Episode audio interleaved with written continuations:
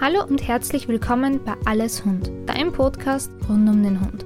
Mein Name ist Yvonne Mansberger und wir werden uns gemeinsam mit allen Themen rund um den Hund beschäftigen.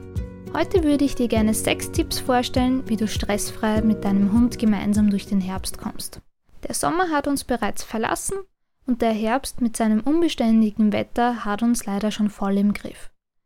Wechselhaftes Wetter und der frühere Einbruch der Dämmerung gehören zu den ganz typischen Anzeichen des Herbsts. Damit du und dein Vierbeiner gemeinsam fit durch den Herbst kommt, gibt's heute sechs spezielle Tipps von mir. Als erstes, ganz wichtig, Sichtbarkeit für mehr Sicherheit.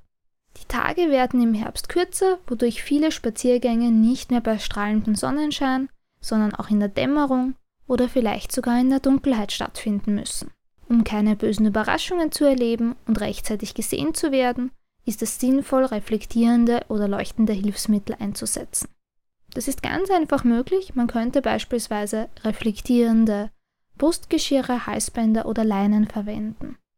Außerdem gibt es zusätzlich auch noch Leuchtwesten, Leuchthalsbänder oder Blinklichter, um die Sichtbarkeit noch zusätzlich zu erhöhen. In dem dazugehörigen Blogartikel findest du hier auch ein paar Beispiele. Mir gefällt beispielsweise besonders gut, äh, reflektierende Geschirre zu verwenden, wie beispielsweise die Protect-Linie von Annie X. Und auch Hunter hat mittlerweile einige Geschirre und Halsbänder und sogar Leinen, die in der Dunkelheit reflektieren. Aber nicht nur der Hund, sondern auch der Mensch sollte natürlich gut sichtbar sein. Wir können auf möglichst helle und reflektierende Kleidung setzen. Damit man für andere sichtbar ist und gleichzeitig selbst auch mehr sieht, empfiehlt es sich insbesondere in der Dunkelheit eine Taschenlampe oder sogar eine Stirnlampe mitzunehmen, damit die Hände auch frei sind. Herbst ist leider auch Fellwechselzeit.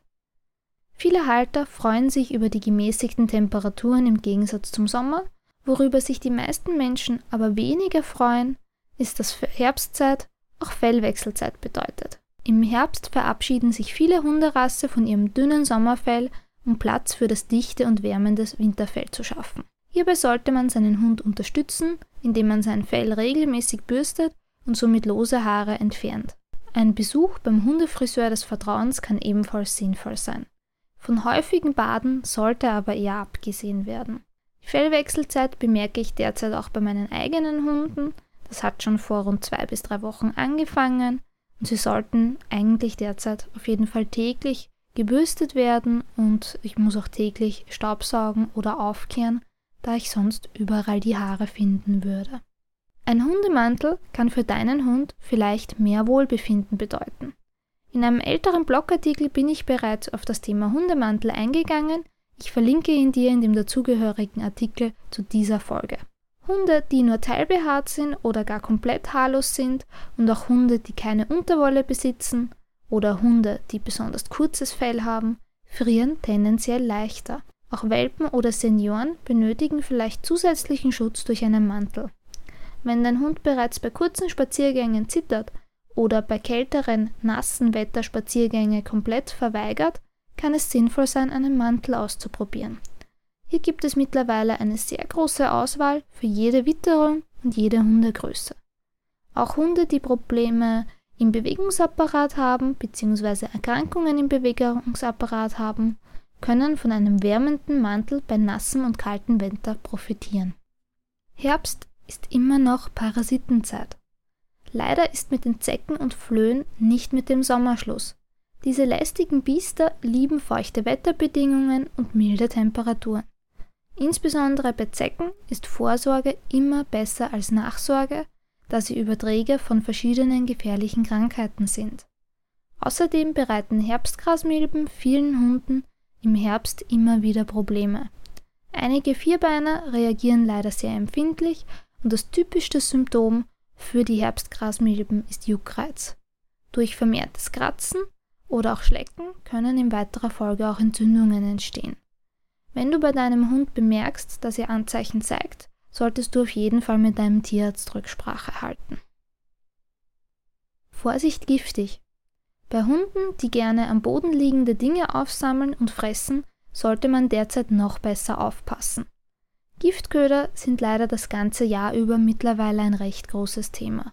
Im Herbst gibt es aber auch noch andere Dinge, die für den Hund giftig sein können oder negative Auswirkungen haben können.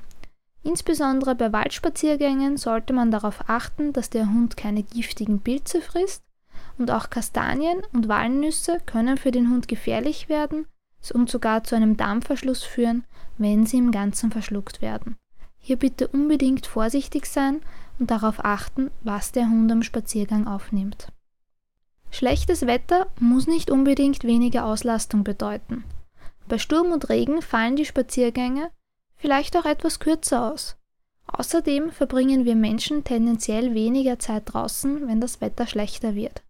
Das bedeutet aber nicht, dass die Auslastung auch zu kurz kommen muss. Auch in den eigenen vier Wänden kann man den Hund mit verschiedenen Tricks geistig und körperlich auslasten.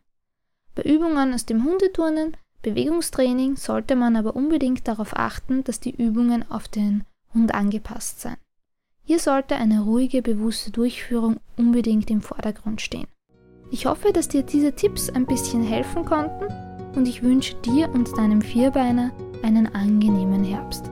Außerdem hoffe ich, dass ich dich auch bei der nächsten Folge wieder bei mir begrüßen kann. Bis bald!